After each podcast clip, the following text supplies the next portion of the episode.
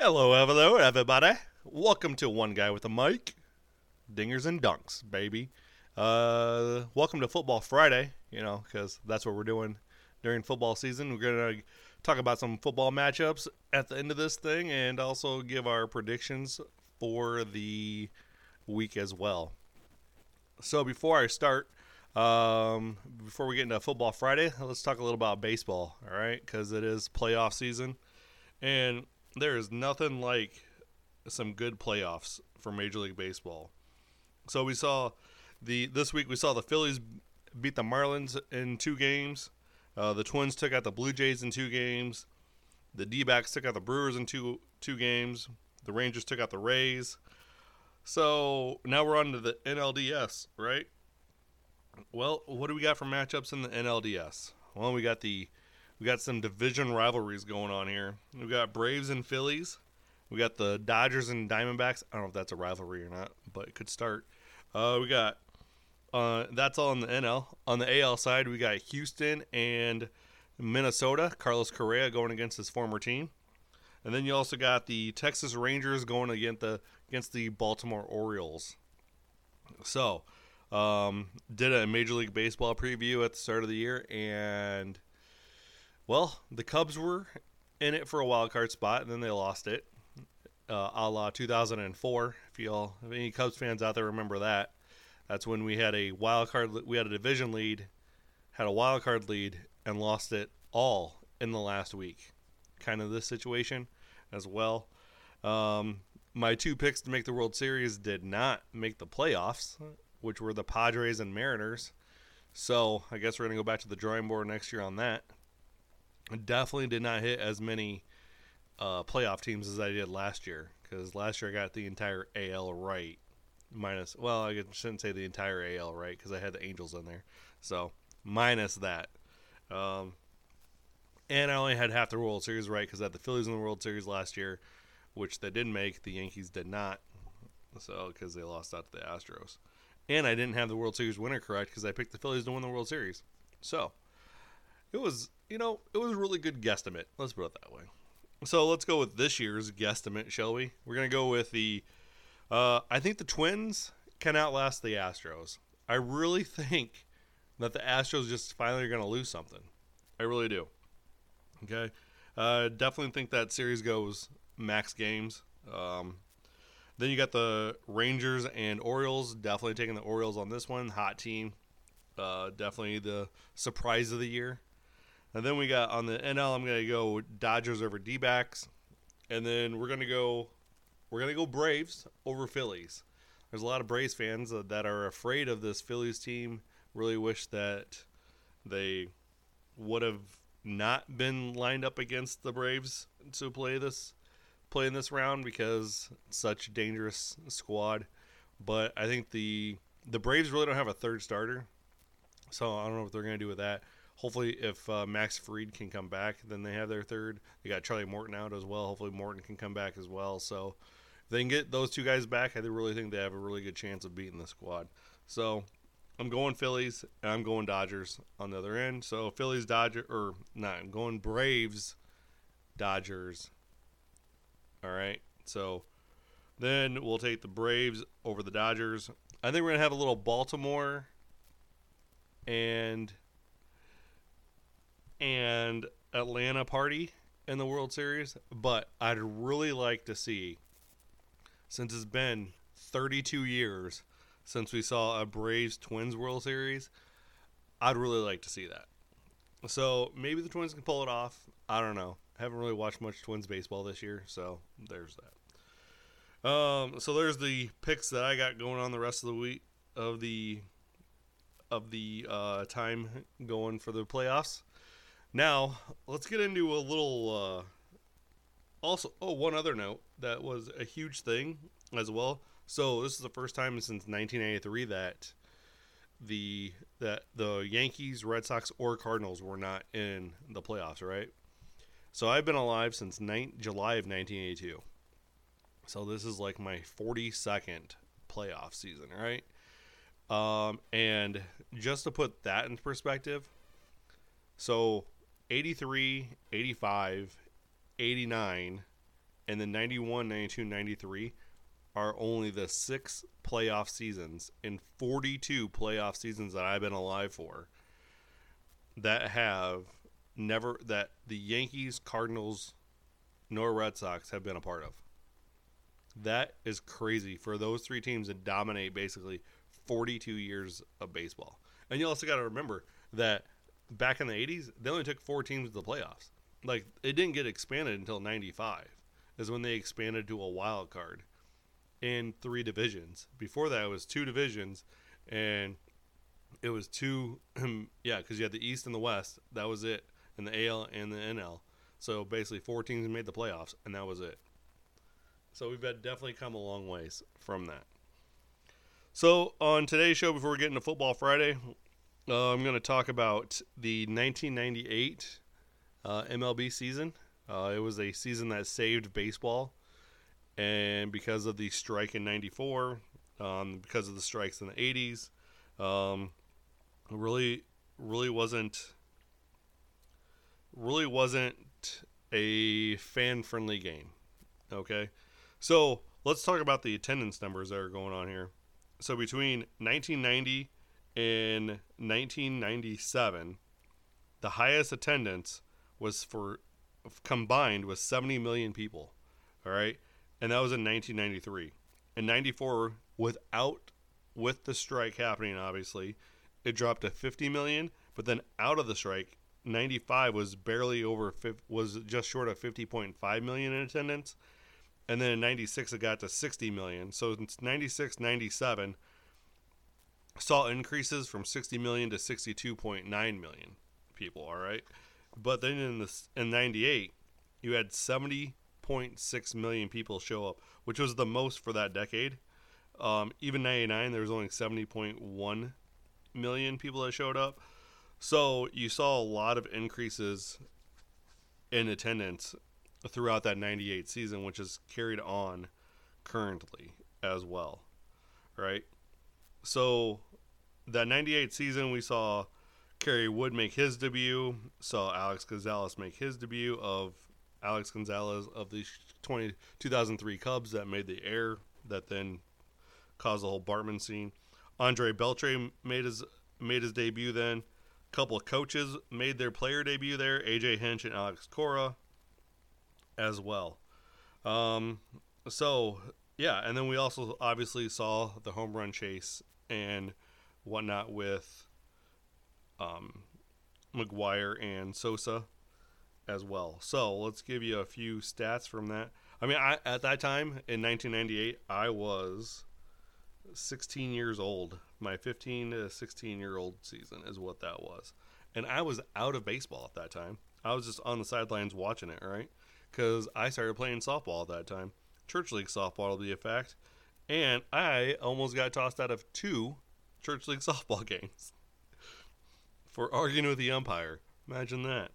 I also did almost get into. Uh, then also, a 31 year old man wanted to beat me up through the handshake line because I turned to triple play on this as well. Uh, I was playing left field, co ed Church League softball. I'm playing left. So, guy hits it. There's two runners on. Guy hits it. So I'm running back. Try the old Willie Mays catch over the shoulder. Missed it the first time, right? So the so then next thing is up. There's again runners on first and second. Guy hits it over my head. I turn around, gonna catch it over my shoulder. All I hear is their third baseman, who's in the dugout, saying, "He's going over shoulder again. Everybody run." Well, okay. So I make the catch turn around, throw a strike to second base, and get the guy out at second, and then we get the guy out at first as well. Turned out a triple play. I then walked it off, right, ran into the dugouts, giving him the old DX salute. if you know, if all you wrestling fans know what I mean in a church league game, so I have that pride on my uh, wisdom as well. So the 98 season, we saw what happened in the 98 season. Well, the New York Yankees swept the San Diego Padres in the World Series after they had won 114 regular season games. So the Yankees won 125 regular season games between the world the between the regular season and the playoffs which is a record still. All right. We also saw the expansion of two teams with the added addition of the Arizona Diamondbacks, who's in the, um, who's actually won as many World Series in the last in their existence in the last 25 years as the Cubs have in my entire lifetime. so there's that. I also saw the Tampa Bay Devil Rays, who are now the Tampa Bay Rays, because apparently they had to drop the Devil Rays. I don't, I don't understand why they dropped that, but I thought the Devil Rays was a cool logo, man. Uh, you also had the Milwaukee Brewers moved the moved from the NL AL Central to the NL Central. So the Tigers went from the AL East to the AL Central as well. The Diamondbacks were added to the West, obviously. And then um, down the road, you had the Astros move from the National League to the American League. So that way, each team, each side had 15 teams. Um, and again, the biggest story was the home run chase that year. So, Bud Selig is our commissioner at the time. Okay. Uh, he was the de facto commissioner for six years before they officially made him the the uh, the official commissioner of Major League Baseball. Because up to, up to that point, he was just interim and still managing the Brewers every single day. Once he became the official commissioner, then he had to put it into a trust, which then allowed his daughter to run the team in quotations because I'm sure he was still running the team then as well. So, how did that season fare? Well, you had the Yankees go 114 and 48. You had the Red Sox go 92 and 70, right? Tampa Bay Devil Rays in their inaugural year went 63 and 99. How have they have changed over the years? Um, that was the AL East and the AL Central. The Cleveland Indians at the time, now the Cleveland Guardians, they won the Central with an 89 and 73 record as the White Sox finished second at 80 and 82. Imagine that. The White Sox are mediocre in 98 and still mediocre now, but they just can't hit 500. I mean, they didn't even hit 500 then, but now they're like 15 games below 500. Uh, then you had the Rangers win the West at going 88 and 74 after a battle with the Angels at 85 and 77. All right. Then over in the NL, you had the Braves went won 106 games and went 50 with 56 losses. Uh, they beat out the Mets and the Phillies that year. In the Central, you had the Astros beat um, win the Central with 102 wins and 60 losses, and then the Cubs got uh, the wild card that year, finishing 70 and 73.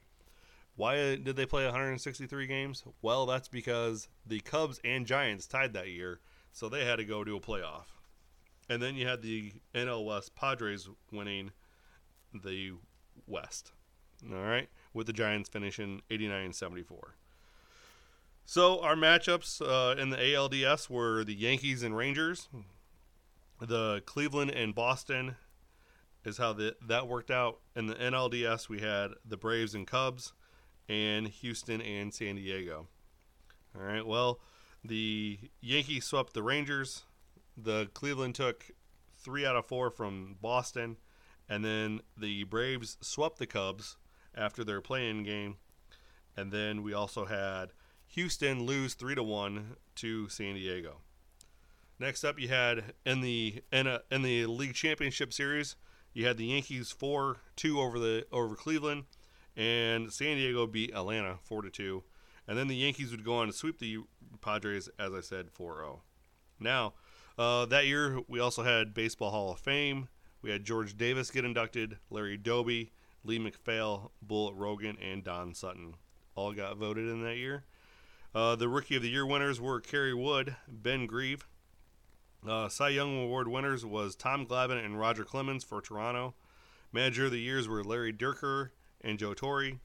MVPs were Sammy Sosa and Juan Gonzalez. Then you had your Gold Gloves of Greg Maddux winning his I don't know one of twelve. You had Mike Mussina over in the AL. Charles Johnson was the catcher. Ivan Pudge Rodriguez won it in the AL. First base, you had JT Snow and Rafael Palmeiro. Second base saw Bret Boone and Roberto Alomar. Third base was Scott Rolen, who just got inducted into the Hall of Fame this year, and Robin Ventura. Shortstop was Rey Ordonez and Omar Vizquel. Outfielders that won Gold Gloves were Barry Bonds, Larry Walker, and Andruw Jones, who, airing all three of those, two of those three are not in the Hall and should be. Bonds, and Jones. Both should be in the Hall of Fame. In the AL, you had Bernie Williams, Jim Edmonds, and Griffey Jr. as well.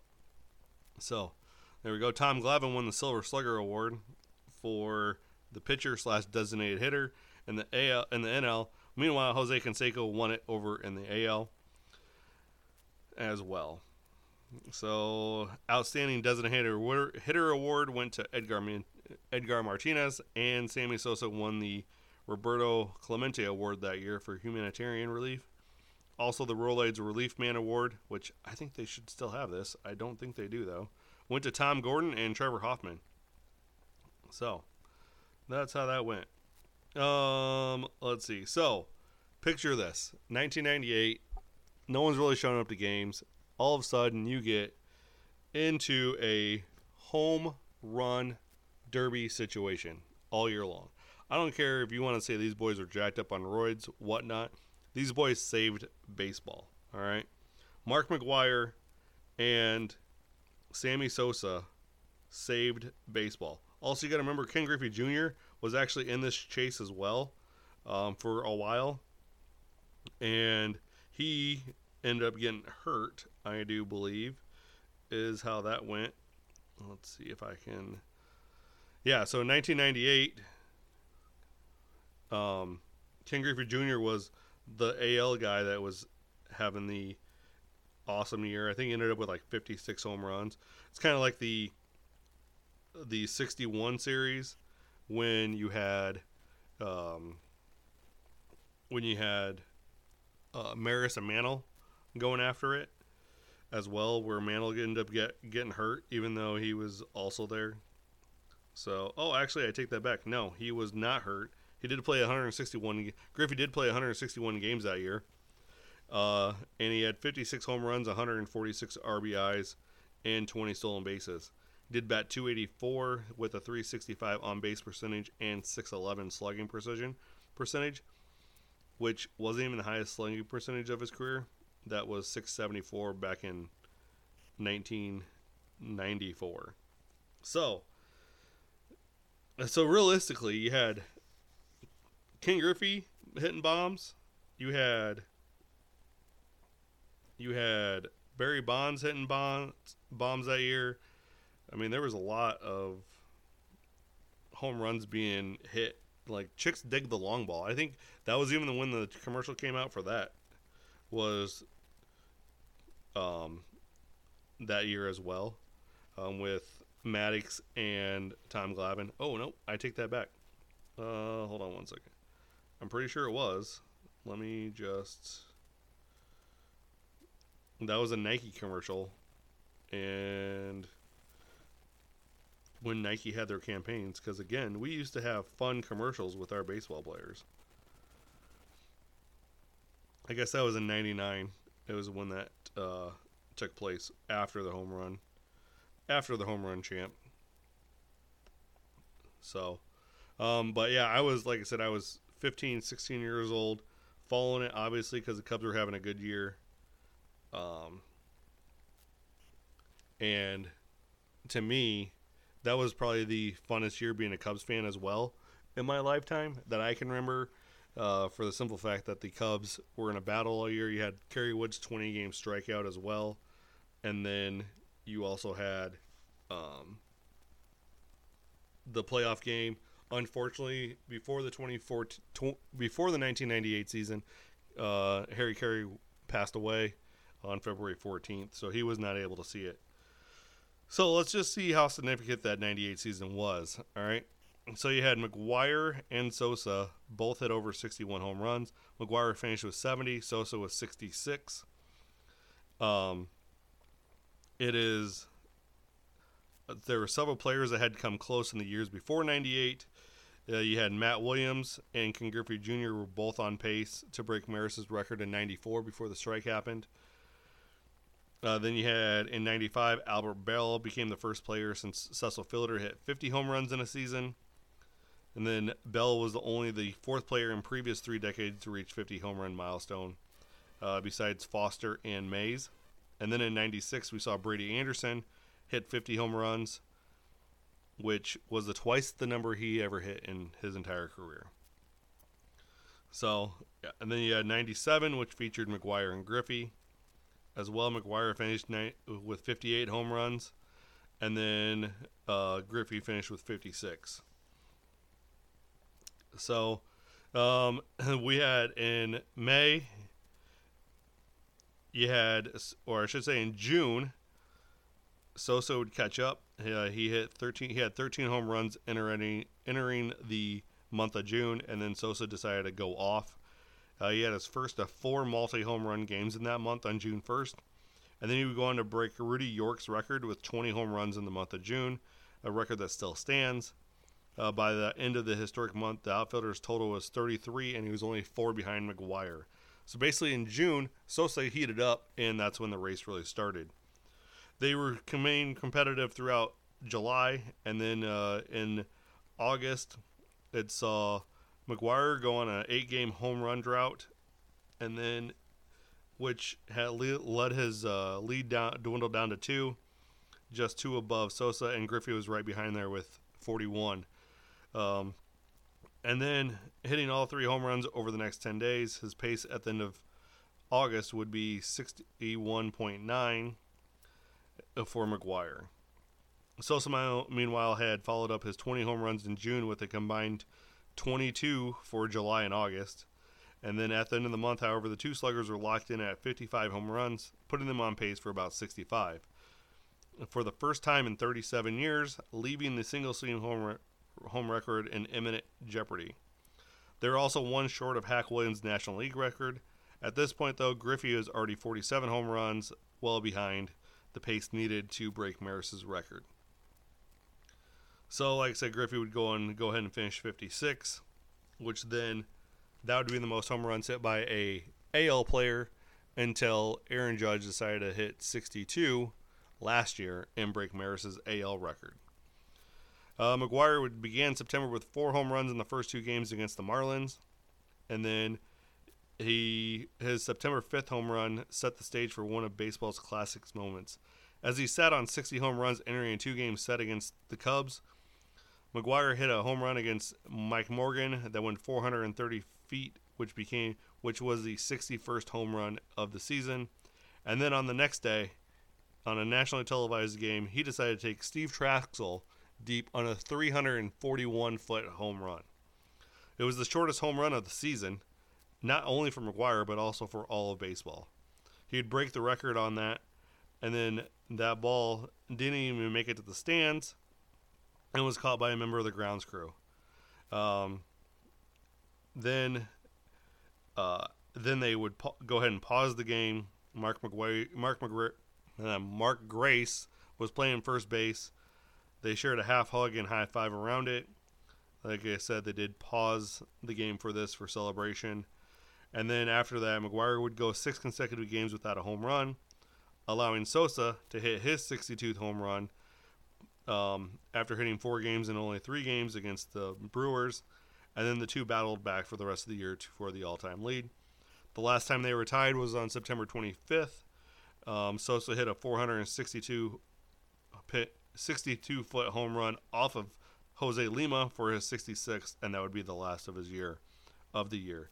McGwire would hit five home runs against five different pitchers during a Cardinals homestand against the Expos, who are now the Washington Nationals, and then set the 70, 70 mark with a 370 foot home run off Carl Pavano.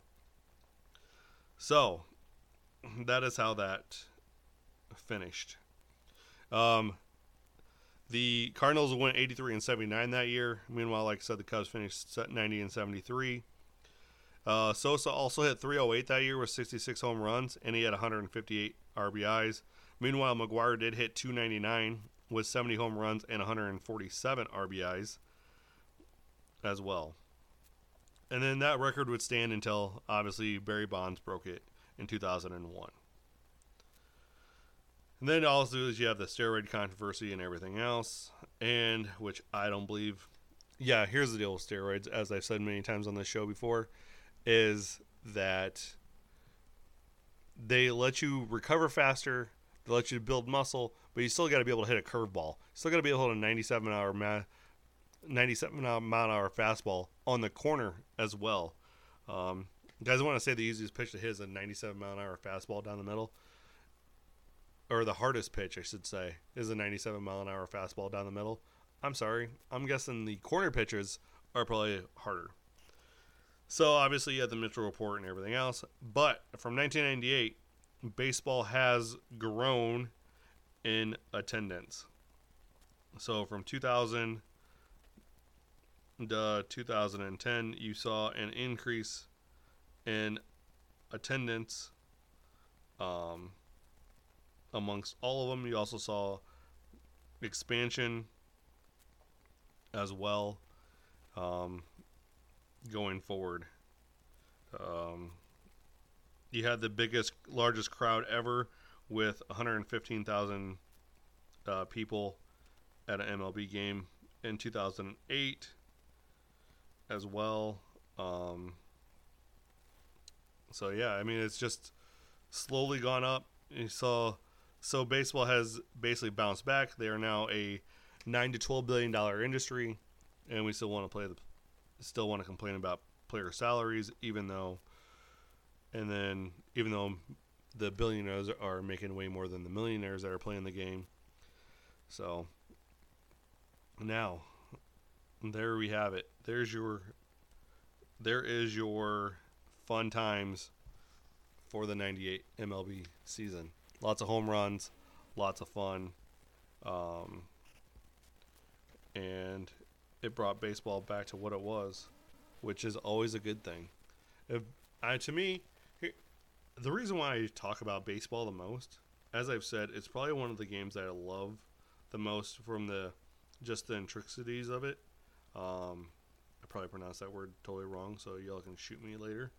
Um, but baseball is just it's the national pastime, and I get it that that's not how we see it now. We don't see it as the national pastime because we have football, because you know baseball or basketball is more exciting people want to complain about the pitch clock, all the changes that we did that Major League Baseball did this year. But at the same time, by making those changes, um, by doing those changes, it sped the game up. There's only nine games that lasted longer than three hours this year. The average time of a game this year was two hours and 36 minutes. Like that's that's important when you're trying to grow your game and make sure you have people that they're that are going to be there to watch it. Like people don't want to go to a baseball game and sit there for three and a half hours, and I get that some of us do. I mean, I don't have a problem going through and sitting there for three and a half hours for a baseball game because I'm there for the game. I'm there for the atmosphere. I'm there for for the excitement. The um, there's so much mental uh, gamesmanship going through between the pitcher and the batter, between the two coaches that uh, that you're just not going out there and like designing schemes like you do in football or designing plays like in basketball um, to get things done. Like you have to look at analytics plays a part of it, but you can't live by the analytics either. You, also have to realize that hey, we're playing a game, and we need to make sure that if our pitcher's pitching like great, like Jose Berrios was against the the Twins, and they pulled him after three innings. Keep him in the game. Let him pitch. I know the days of Randy Johnson coming in to close to save a game after pitching the day before, or Jack Morris going all, all 10 innings against the Braves, or Tom Glavine going all 10 game. You know, I understand though. I understand those pitchers aren't here every single day, and we do say, oh, starters are going to go six or seven, or we put a limit on it. But reality, it's playoff baseball. Let's get it done. All right. So, what do we got going on for the NFL this week? Well, our Thursday night matchup was the Commanders and Bears. I'm guessing the Commanders won. Just saying. Um, then on Sunday morning at 8:30 in the a.m., we have the Bills Jaguars. Sorry, there's no Toy, Toy Story game this week. They are not doing that apparently this weekend. However, that was a lot of fun. Um, then you have the Texans Falcons. Oh, by the way, I'm going Bills over Jaguars. Then you got the Texans Falcons. Man, has DeMeco Ryans really turned that Texans team Texans team around or what? So I'm taking t- taking Texans over the Falcons because Desmond Ridder just looks horrible. Uh, then you got the Lions, Panthers. Panthers are going to stay going to go move to 0 and 5 as the Lions are just the strongest team in the NFC North right now. Then you got the Titans, Colts. This is a 50-50 matchup in my eyes. Um, it all depends on which Derrick Henry we get. Uh, last week I benched Derrick Henry on my fantasy team and lost by two points. Thanks, Raheem Mostert. So I'm but I'm taking the Titans over the Colts this week. You got the Dolphins, Giants. Dolphins who put up 70 points one week, turn around put up 20 points the next week. Yeah, you guys have a real identity crisis there. So I'm taking Dolphins over Giants. Giants are not turning out to be the team I thought they were going to be. I thought Daniel Jones would be stopping up and making some plays, but apparently he's not. Uh, the Saints, Patriots. So I got to go. The Patriots is my cousin Travis's favorite team. The Saints is Brienne's favorite team. The Mrs.'s favorite team. And I'm going Patriots on this because the Saints have Derek Carr as quarterback. And as a Raider fan, I know how crappy of a quarterback he is. Um, next up, you got the Ravens and Steelers. Obviously, the Ravens, that defense is going to eat. Can he pick it up if he plays? If he doesn't play, then that defense is eating up Mitch Trubisky. Uh, then you got the Eagles and Rams taking the Eagles. Cooper Kupp might play in this game, but I don't think that's going to make it different because the Eagles are still just on a different level in the NFC. Next up, you got a battle of one and three teams. You got the Bengals and the Cardinals. I'm going Cardinals on this one um, for the simple fact that Joe Burrow is playing with a hurt calf and does not look like Joe Burrow from last year. And even even then, I am benching him on my fantasy team as well. Can't play Jimmy G though because he's hurt. So now I'm left with Josh Dobbs. All right, next up, you got another couple one and three teams. You got the Broncos and Jets, uh, and I'm taking the Broncos at home on this against the Jets. I really think that uh, Sean Payton has made an example. Uh, he they just cut Randy Gregory loose, and he even though he signed a four year like I don't know sixty million dollar deal or some crap like that, he was getting paid a lot to do a little. Um, so he's just proved a point that hey, guess what? Y'all better step up because I'm afraid to cut you just because you make a lot of money. Then you got the three another three o'clock game is going to be the Chiefs Vikings. That looked pretty good on paper for a while, and now the Vikings have showed their true colors. So obviously, Patrick Mahomes and Travis Kelce are going to win that. And then you have the great you have the great matchup of Sunday Night Football, Cowboys Niners. First time they've been in a primetime matchup since like 1990 which during the regular season, which is kind of crazy to me because I remember in the 90s how it was just Cowboys Niners all the time. Um, I'm taking the home team here. The Niners, Cowboys offense just doesn't look good. Two great defenses, though, so it's probably going to be a low scoring game. And then, as a Raiders fan, this is the crapshoot of the Monday night game. If they could, they couldn't pick out a worse Monday night game than this one right here. But it's the bat, the Green Bay Packers versus the Raiders in Vegas. I'm going with the Raiders on it, not because you know I think the Raiders can win or that they're my favorite team. Just don't think the Packers are that great. So, and I also think that's going to be a low scoring game as well. So there's the highlights of that. Over in college football, we have some of the top 25 games for college football um, this weekend is you got Georgia versus I think they're playing Mississippi State. Let me pull it up here. Let's see schedule. Let's see. So we got Georgia versus Kentucky. Sorry, not Mississippi State. Georgia versus Kentucky at six o'clock on ESPN. That's Central Time. Uh, you got Bama versus A and M. That's going to be a good matchup. As my my guy, Mister Jason Pig Boss Man always says, in the SEC, go with the home team. So I'm taking A&M on that one. Uh, in the Red River rivalry, which is at 11 o'clock, you got Oklahoma versus Texas. Um, every blowout since I don't know, I don't know, forever, I guess, is Texas has only blown out Oklahoma one time, and that was 49 to nothing. So I'm going Oklahoma in this one and that means Spencer, you'll be seeing the Dupree jersey on Saturday. You got also in the SEC, you got LSU versus an undefeated Missouri team. Um, I'm going LSU on that one. in the Big Ten, you got a battle of undefeateds, Maryland and Ohio State. Yeah, Ohio State by a lot. Out in the Pac West, out in the Pac, you got Washington State versus UCL as the UCLA as the game of the week. Uh, I'm definitely going to go uh, Washington State until you prove me otherwise. Uh, let's see. You got Notre Dame versus Louisville. That's a good matchup. Um, take Notre Dame on that one. Louisville's undefeated at five and zero though. So, yeah, I mean it's not really, it's not really. It's some good games out there, but let's see what's outside the top twenty-five for games, shall we? Um, we got a four and one Rutgers team versus Wisconsin.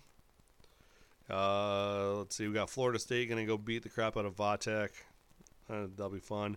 Um, here's a here's a Big Ten game that you probably want to be interested in watching: Iowa and Purdue, a four and one Iowa team versus a two and three Purdue Purdue team, and Iowa's only favored by two points, and that's also given the home team discount of five, as well.